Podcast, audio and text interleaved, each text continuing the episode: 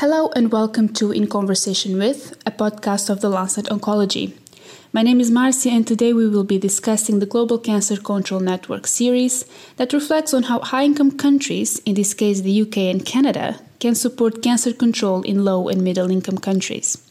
These initiatives are important in the context of Sustainable Development Goal 3, which advocates for good health for all, and one of the targets is reducing mortality from non communicable diseases and also Sustainable Development Goal 17 that advises on strengthening partnerships to achieve these goals.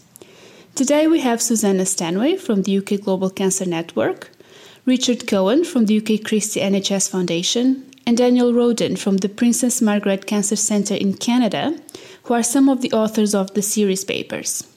We will also be speaking with Miriam Mutebi from the Aga Khan University Hospital in Kenya, who kindly wrote a comment about this series. We start with Dr. Cowan and Dr. Stanway. Welcome both. And my first question to you is What were the main aims with this series, and can you give us an overview of what the UK contribution to cancer control in low and middle income countries can be? The main aims really it provided a wonderful opportunity for two comparable high income countries to discuss um, how they are addressing the challenge of the increasing cancer burden upon patients and their carers in low middle income countries. And I think it did provide us with the opportunity to share our perspectives on our, our goals, our challenges, and, and our opportunities. And I, I think it was a way of us starting to look beyond our own shores or what we can learn from others in terms of how we take things forward. From the UK perspective, we'd first of all wish to acknowledge all the um, important work which has been carried out by our colleagues and institutions across the UK over many years. Um, addressing the increasing burden of cancer in low middle income countries. Uh, this UK contribution has involved a large spectrum of activity across patient care from early detection, prevention, um, diagnosis, and the delivery of care. Uh, we all recognise that high quality clinical care goes hand in hand with high quality uh, research, and this is another area where the UK has made an important contribution. These research programs have predominantly involved collaboration um, in country, dealing with a variety of um, elements of cancer um, diagnosis, care, and of course the epidemiology. We shouldn't. We should also remember an important contribution from um, trials, clinical trials which are being carried out and driven within the UK, which can have a significant bearing on care with, within these less resourced countries. Um, one good example might be in breast cancer, uh, the START trial, which demonstrated the equivalence of, the, of uh, lower fractions of radiotherapy in breast cancer compared with the longer fractionations. So these are examples where the UK has been playing an important role, but now we wish to look forward. I think that the, the, UK to date has given a huge contribution um, to um, cancer care in lower middle income countries. I think it's worth acknowledging up front that we all realise that in country solutions are likely going to be the most important and are clearly what has to take um, take precedent. But I think that collaborations from, from other countries are also incredibly important and, and, and can be helpful. I think that these collaborations are often multifaceted, they're multidisciplinary, they're clearly across the cancer care continuum. What we're not talking about is just collaborations about cancer treatment, it, it really is across the continuum. Um, and I think it's also worth highlighting, as we've uh, discussed in the paper, that these solutions look different in different countries and even within different countries, um, they, they look different as well and have to be sensitive to the, to the local um, situation. Um, but I think that the overarching goal is to create sort of global cancer outcome equity. So I, th- I think that historically there's been sort of academic collaborations which are focused on on the creation of knowledge, and hopefully that, that that's um, translated into um, more affordable cancer care solutions. I think that we have, we have seen and we continue to see teaching and training collaborations, which are fantastic. Um, there are collaborations around clinical practice and, and clinicians around the world contributing to MDTs, for example, in, in low and middle income settings and being, being part of those teams. And I think that we've we've also seen sort of higher level contributions at a sort of governmental level um, and contributing to, um, for example, you know, United Nations groups um, and we're in a situation at the moment where we're uh, chairing um, the, the, G7, um, and we, we, are part of the Commonwealth. And I think that all of these um, sort of higher level organisations, we've got an opportunity to, to contribute to this area. The, the two pillars that we've proposed in the in the paper are around um, London Global Cancer Week and around the UK Global Cancer Network. So the London Global Global Cancer Week uh, really originated from a, a, day meeting at the Royal Society of Medicine that we started in 2016. And this was really off the back of, of, of realizing that there were lots of people with an interest in, in global cancer care in the UK, um, and that many of them were perhaps doing similar things in different countries and could learn from sharing experience and, and from getting together. So it, it started out really as a convening meeting and to use it as a showcase to highlight what people were doing so that we could share, learn from each other. Um, and that first meeting was a it was a really really exciting meeting. And there was a great amount of energy enthusiasm um, sort of commitment in the room that we wanted to capture and take forward and build upon.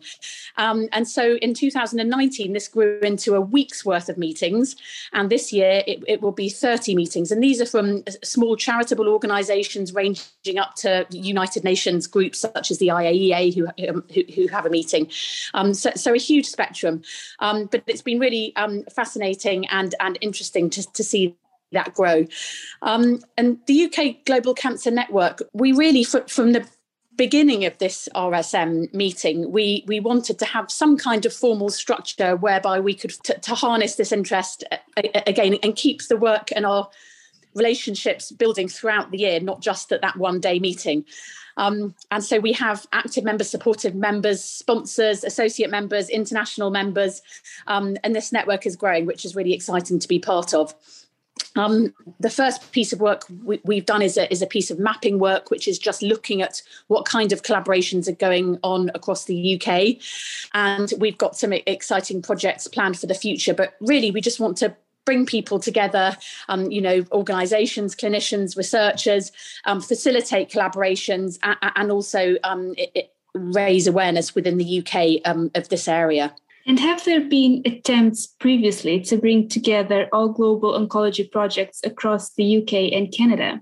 I, I, think that the field of global oncology is a it's a relatively small sort of up and coming field, and I think that at an international level, um, many professionals that are interested in this um, know each other. But there's clearly a lot of work going on, um, and and people sort of working independently and not knowing what the rest of the global community is doing. So I think that one of the aims of these um, of the series, of the meetings, of the network that, that we've planned is to try and bring people together who are doing this kind of work globally um, across high, middle, and low in- income countries. Um, so historically there have been global oncology meetings held in the UK and in Canada. I'm sure the Canadians will talk about their meetings and we'll move on in a minute to talk about our meetings. Um, but I think that this series represents a great opportunity to bring this field and people that are interested in this um, internationally together. And in bringing all stakeholders together under a central banner, have you seen any immediate synergies or possibilities for cooperation between, between uh, projects or programs? Uh, well, the, the, simple answer is we very much have. In that, just to start with, we've we have had we've known each other um, over the last few years. But what this has done has brought us together to have, first of all, informal meetings to discuss our respective um, approaches to how we're going to move forward with this. And I think by combining the the two, we are seeing the opportunity for sharing ideas, for sharing uh, resources, and and actually speaking with um, a much stronger voice because in addition to many of the aspects that the UK and Canada are looking to deliver, one very important one is advocacy and being able to speak to um, our respective governments, to be able to speak to funding organizations, to be able to speak to the commercial sector. And as a combined uh, group, I think our voice will be much stronger in, in taking forward these things. And as, as Susie just mentioned, I think it's to bring a more strategic approach to how we how we are facing these problems because historically we have been doing it in our individual uh, units either within our country or um, actually within our own institutes and to actually start bringing people together to start looking how we might approach things in a more strategic fashion i think will carry will bring with it far more effectiveness. Thank you very much to both of our speakers. We will now speak with Dr. Rodin.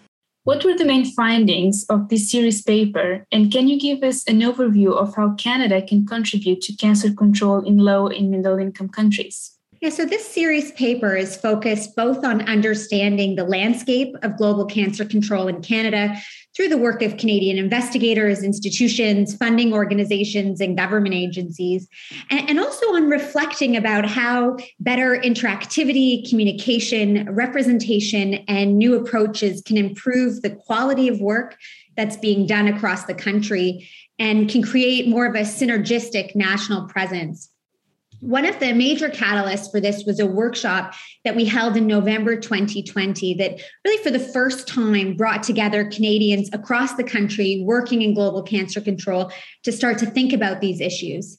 And although cancer has not actually been an explicit global health priority at a federal level, it was very evident at the workshop and in our own landscape analysis that Canada has many unique characteristics, including the infrastructure of several pan Canadian organizations that afforded great potential for leadership um, and participation in global cancer control.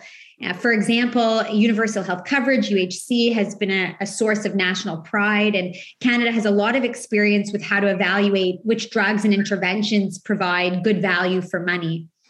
And Canada has also been a leader in innovative strategies to address psychosocial needs of cancer patients and their families. And Canadians have played active roles with, uh, within many UN organizations related to cancer. And so, based on these discussions, uh, this series paper wrestled with both the benefits and challenges of advancing global cancer control through a Canadian Global Cancer Control Network. And so to start developing a, uh, this kind of network requires, or we thought it required, collaboration on some of the key issues and a clear vision of what really constituted equity and justice in cancer control, which we felt needed to occur under the leadership and guidance of organizations and investigators in low and middle income countries. And also alongside reflexive work about how our own uh, so called local or domestic cancer disparities uh, can and should be addressed alongside these efforts.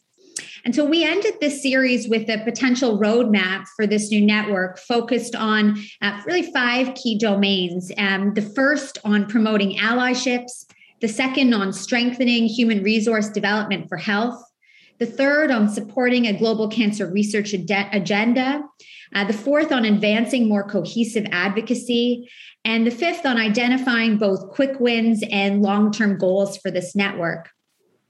And on human resource development, um, Canada has a rich history of engagement in health professions education. And, and we can build on this tradition by actively engaging in the development and evaluation of educational policies and materials that can address systemic inequalities.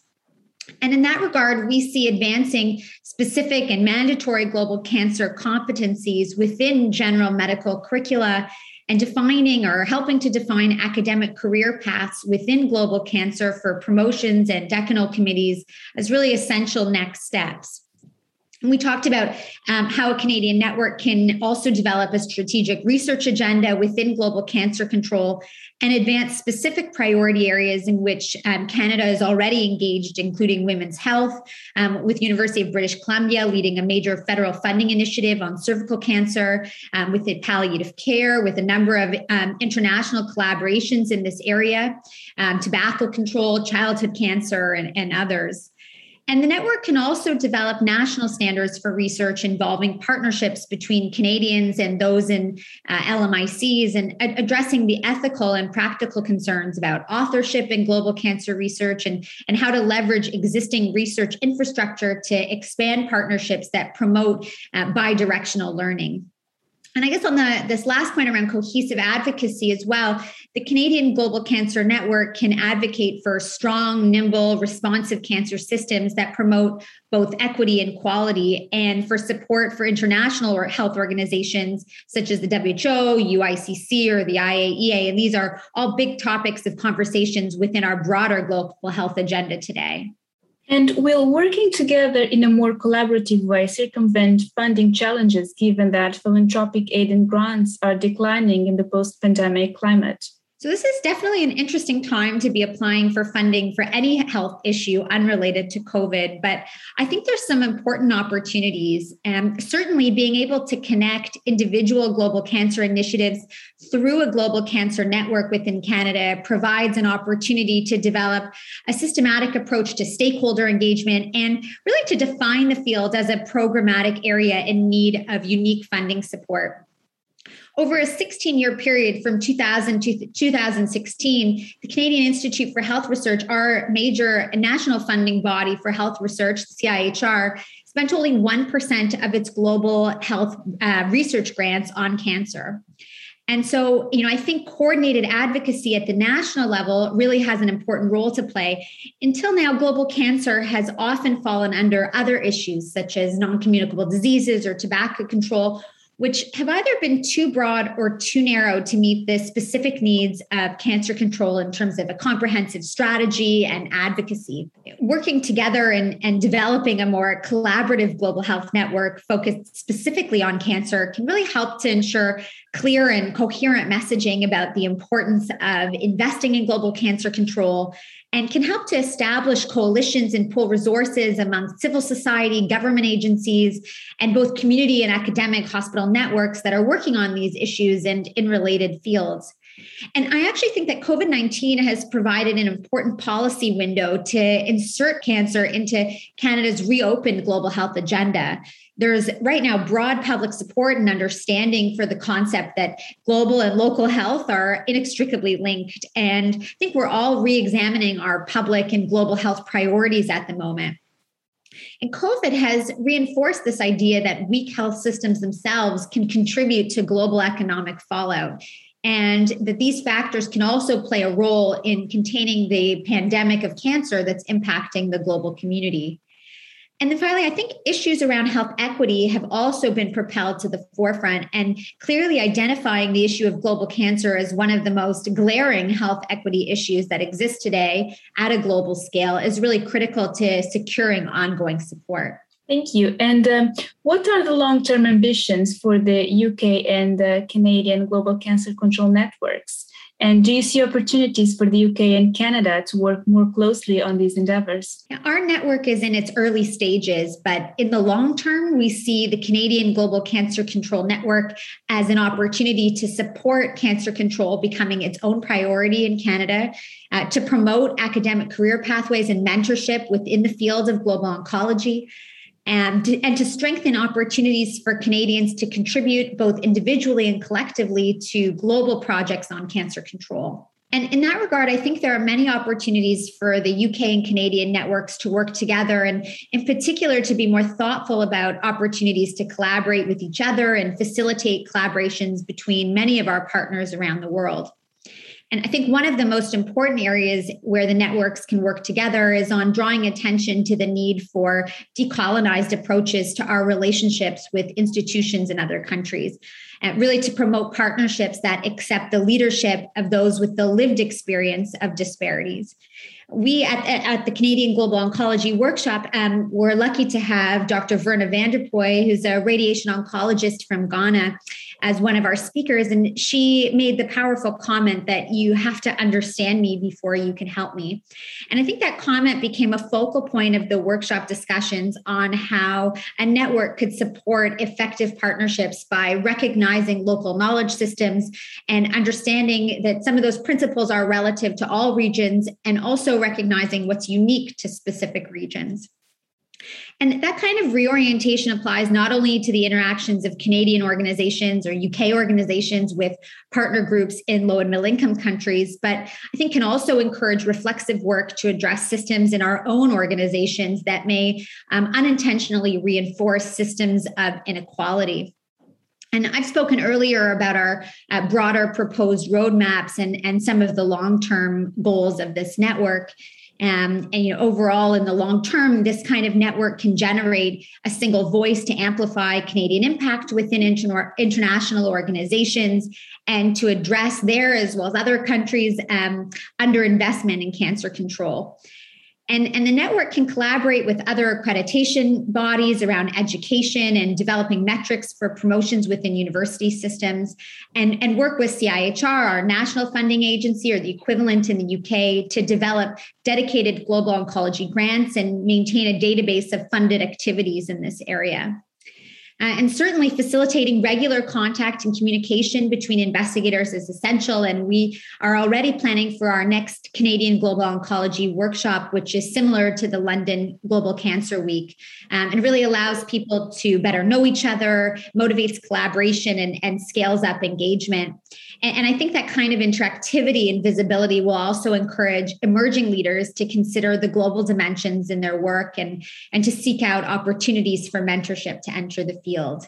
And, and these are all areas where Canadian and UK collaboration, as well as collaboration with other international networks, um, can be very vital. We will close our podcast today with Dr. Mutebi. Thank you for agreeing to speak to us today. Are there any common priorities in low and middle income countries for cancer health system strengthening? Great question. I believe there are a couple of common priorities in LMICs, especially around the development and implementation of national cancer control programs.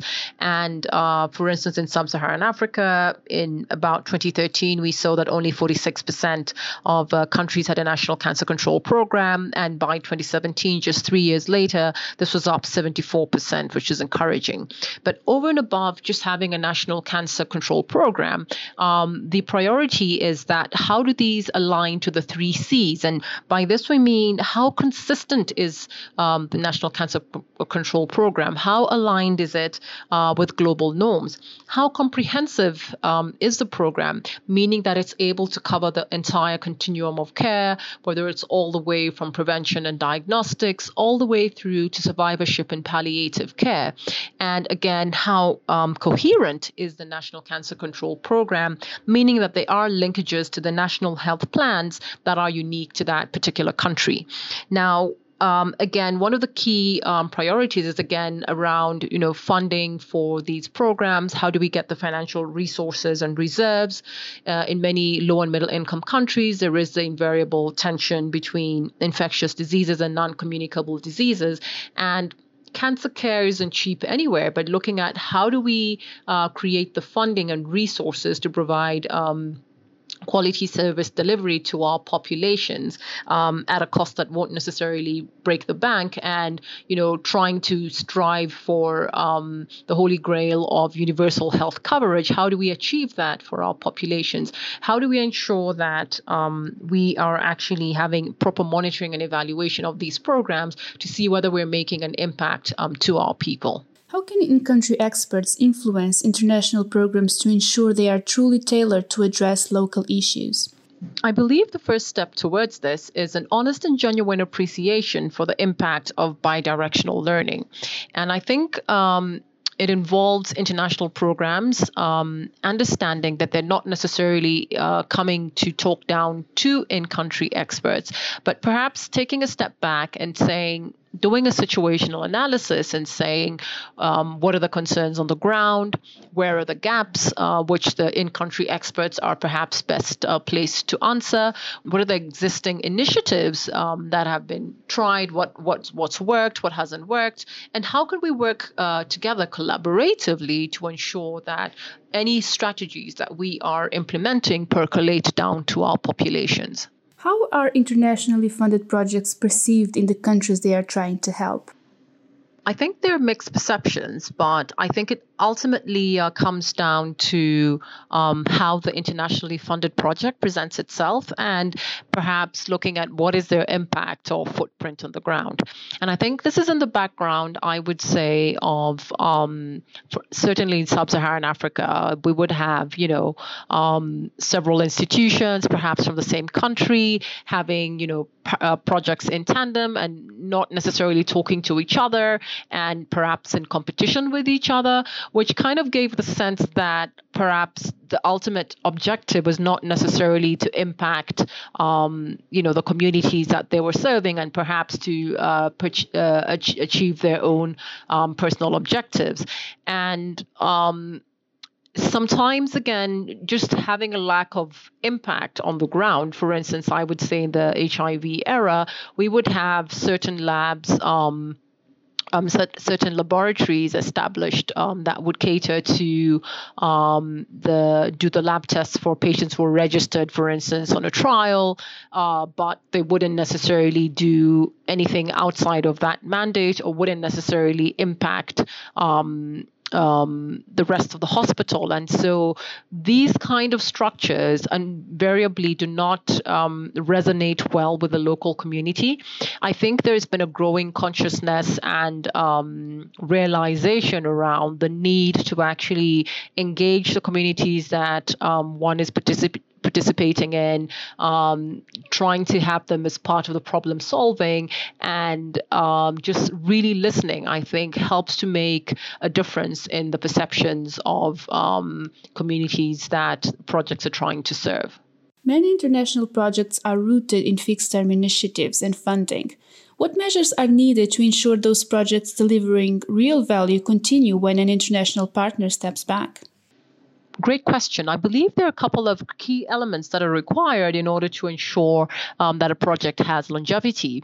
And I think one of the key components is around capacity building. And um, I think when we look at capacity building, we shouldn't look at it as just, you know, token training of one or two um, individuals in a particular skill set, but rather look at how do we um, build systems? How do we plug into um, existing sort of initiatives rather than sort of having a standalone project? How does this project add value or strengthen uh, existing frameworks? Um, the other component that I think is critical is considering models that su- um, support and reflect value based care, where in the sense that we're looking at projects that provide high quality but as well um, consider the cost effectiveness of any of these strategies. And so it goes without saying again, getting all stakeholders on board. Um, you know, involving the communities that we're working with, involving the policymakers, does go a long way towards, you know, sort of having shared and collective responsibility for the project and ensures and will help to ensure that that particular project does go, does live beyond that current grant cycle. Thank you very much. I would like to thank all our speakers today. This series is now online at lancetoncology.com and with our September 2021 issue.